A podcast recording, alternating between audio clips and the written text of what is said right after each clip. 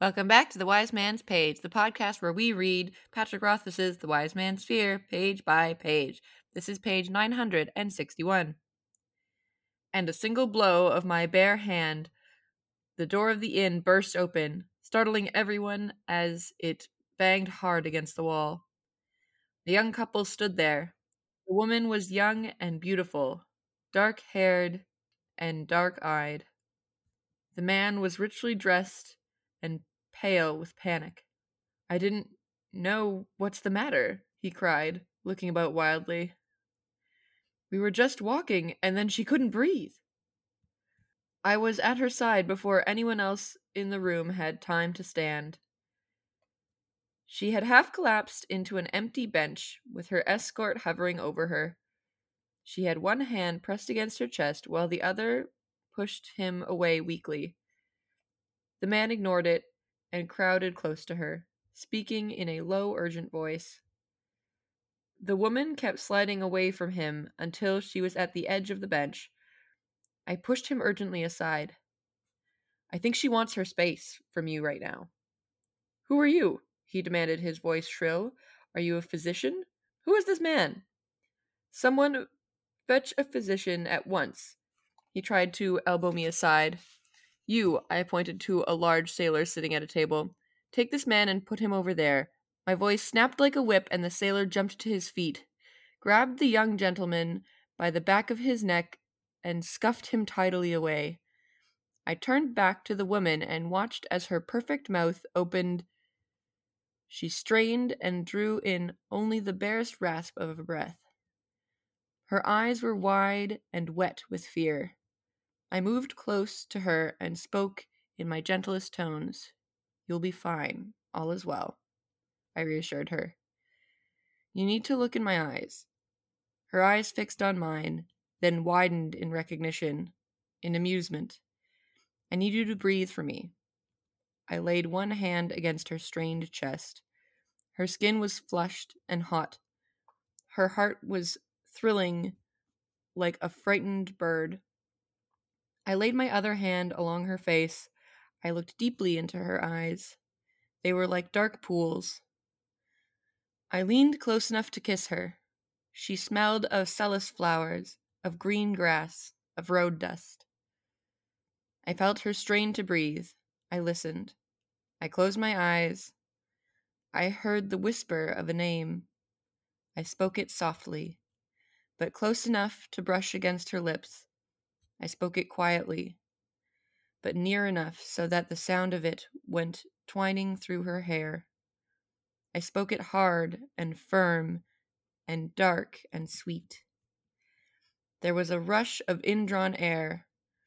I opened my eyes. The room was still enough that I could hear the velvet rush of her second desperate breath. I relaxed. She laid her hand over mine, over her heart. I need you to breathe for me, she repeated. That's seven words. And that's the end of the page. I'm Nick. I'm Jordana. Uh, let's get this out of the way. Uh, I was wrong about choosing the inn because they just sort of wander in randomly. Reasonable.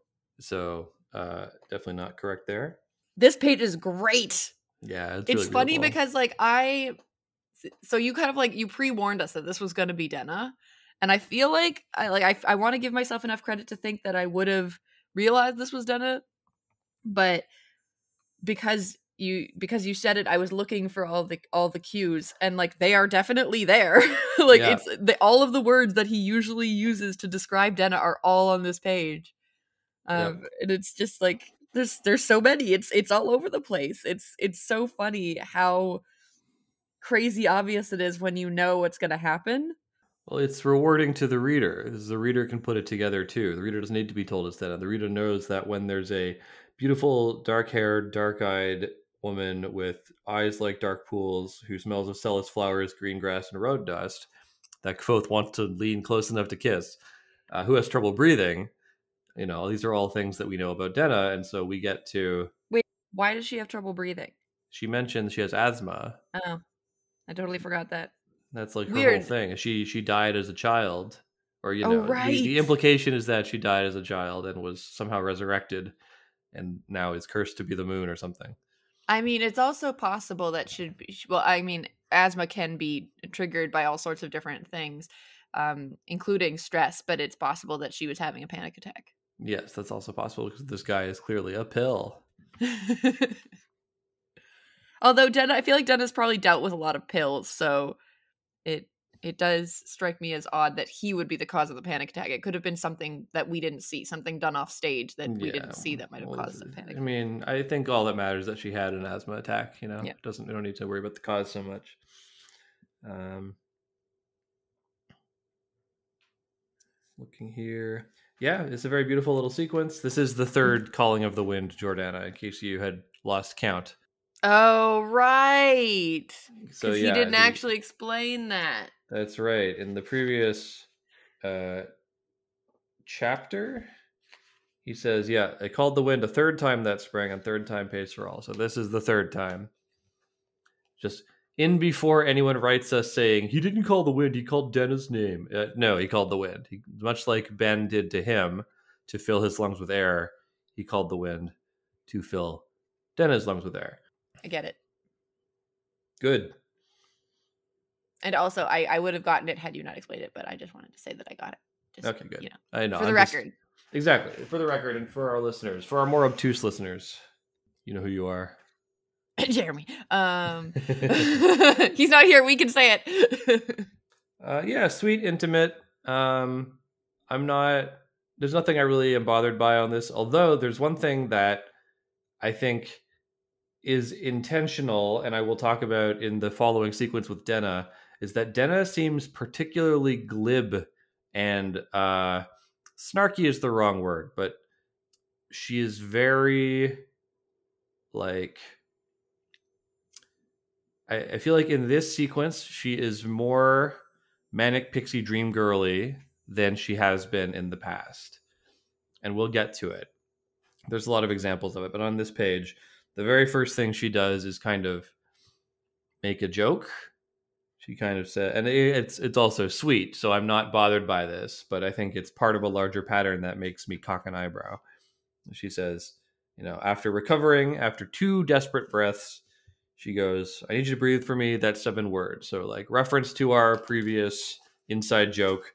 And also you know the the sweet side of it is that you may recall the seven words the joke the seven word joke is what are the seven words that make a woman love you and so she's saying basically she's doing an as you wish here Ooh. jordana and i, I do- you know I do like an I as you wish. yeah exactly so And I agree. I agree. That is exactly what is happening. Yeah. And this is also not the only time she does it. I think throughout this whole sequence, there's a bunch of like very forward statements of like, wow, I love you from her, which are also almost uncharacteristic because we haven't seen that from I mean, I guess we have seen it from her in the past, but not so much. Anyway, well, maybe I'm being too uh too sensitive about it. I guess what I'm priming the audience for here is that in this sequence, uh, I find Denna's behavior a little odd. Like she's almost over the top flirtatious with Kvothe, which I find a little strange, especially considering the timbre of their previous conversation. So I feel like something has changed. Uh, something is not the same. Uh, she's through with playing by the rules of Kvothe's nefarious games. It's too late for second chances. It's too late to go back to sleep. It's time to trust her instincts, close her eyes, and leap. I think I'll try defying gravity. Kiss me goodbye. I'm defying gravity, and you won't bring me down. It's beautiful. You're not gonna. You're not gonna say the next part. It's sort of there's a. Uh, no. I honestly like that's that's the part of that you sang the part of that song that I know. I've never seen Wicked. Well, okay, that's a lie. I did watch it ever so briefly on YouTube one time, but it wasn't like the whole thing. It was just most of it. You don't really and have to was a little see. Wicked. You know, it's like Hamilton. You can sort of just listen to it, and that's all you need because it's beautiful music, and the actual play is you know whatever.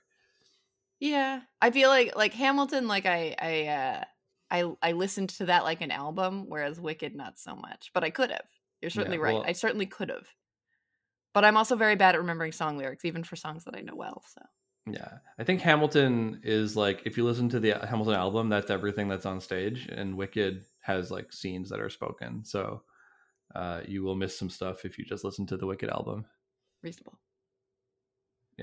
It's it's it's a Moana situation where the music is much better than the uh, the, the the play the the show. That's right. The music in Moana is better than the rest of the movie. Hot take. Come at me. Uh, I'm not going to disagree with you. I don't. I don't dislike Moana's movie. I do enjoy it, but I, I think the story could have been stronger. It felt a little, like, pretty shell, empty box. Yeah, the the music is excellent, but the movie itself is pretty like, and it's so. They, there was a lot that they could have done that they didn't, and I think that's what bothers me about Moana. Actually, I, liked mean, that I- movie, but it could have been better, and that's why I'm like, eh. I mean, I th- think it, it. To me, what bothers me is there's so much like early Gen Z humor of like that just happened. Oh, I'm just gonna go over here now, and like references to Twitter and stuff that don't don't really fit, don't really land. It's like again snarky in a way that doesn't work, and it's also just not like tight in the way that a good movie is tight. Anyway, this has been the Disney Criticism Hour. Anyway, Jordana, I sang. It's time for you to sing. uh, no, no, no. Didn't I sing for like I don't know something? I've definitely done. I, I don't. I don't think so. That doesn't ring a bell. Yeah, well, Yeah, I remember you promising to sing, so you should. well, probably keep that Jeremy's not promise. here, and we can't let him miss it. So I guess I can't sing today. Oh no! Oh no! Well, we will have to wait till he's uh he's done on the homophone. Okay, well, when he's back from the homophone, Jordana, you're singing him a welcome song. Like, what? But I I don't have a welcome song. What are welcome songs? Eh, You're just gonna have to write one. That's not fair. You can't make me sing and write a song. I definitely I- did sing and write a song. I took a song and I copied it. What did I do that for? See, it happened though. I remember done it it, happened. exactly. See, you're a you're a storied uh, songwriter. You've done it before. Well, my you're point is, it already happened. I don't have to do it again. Uh, I don't think so. Anyway, you do have to do it again. Listeners, uh, look forward to Jordana's welcome song when Jeremy returns on probably not tomorrow's page. Um, The wind. wind. See, I did a little singing. Did you hear it? Uh, I think I covered you up. You're going to have to start again. Oh no, no, it's not happening.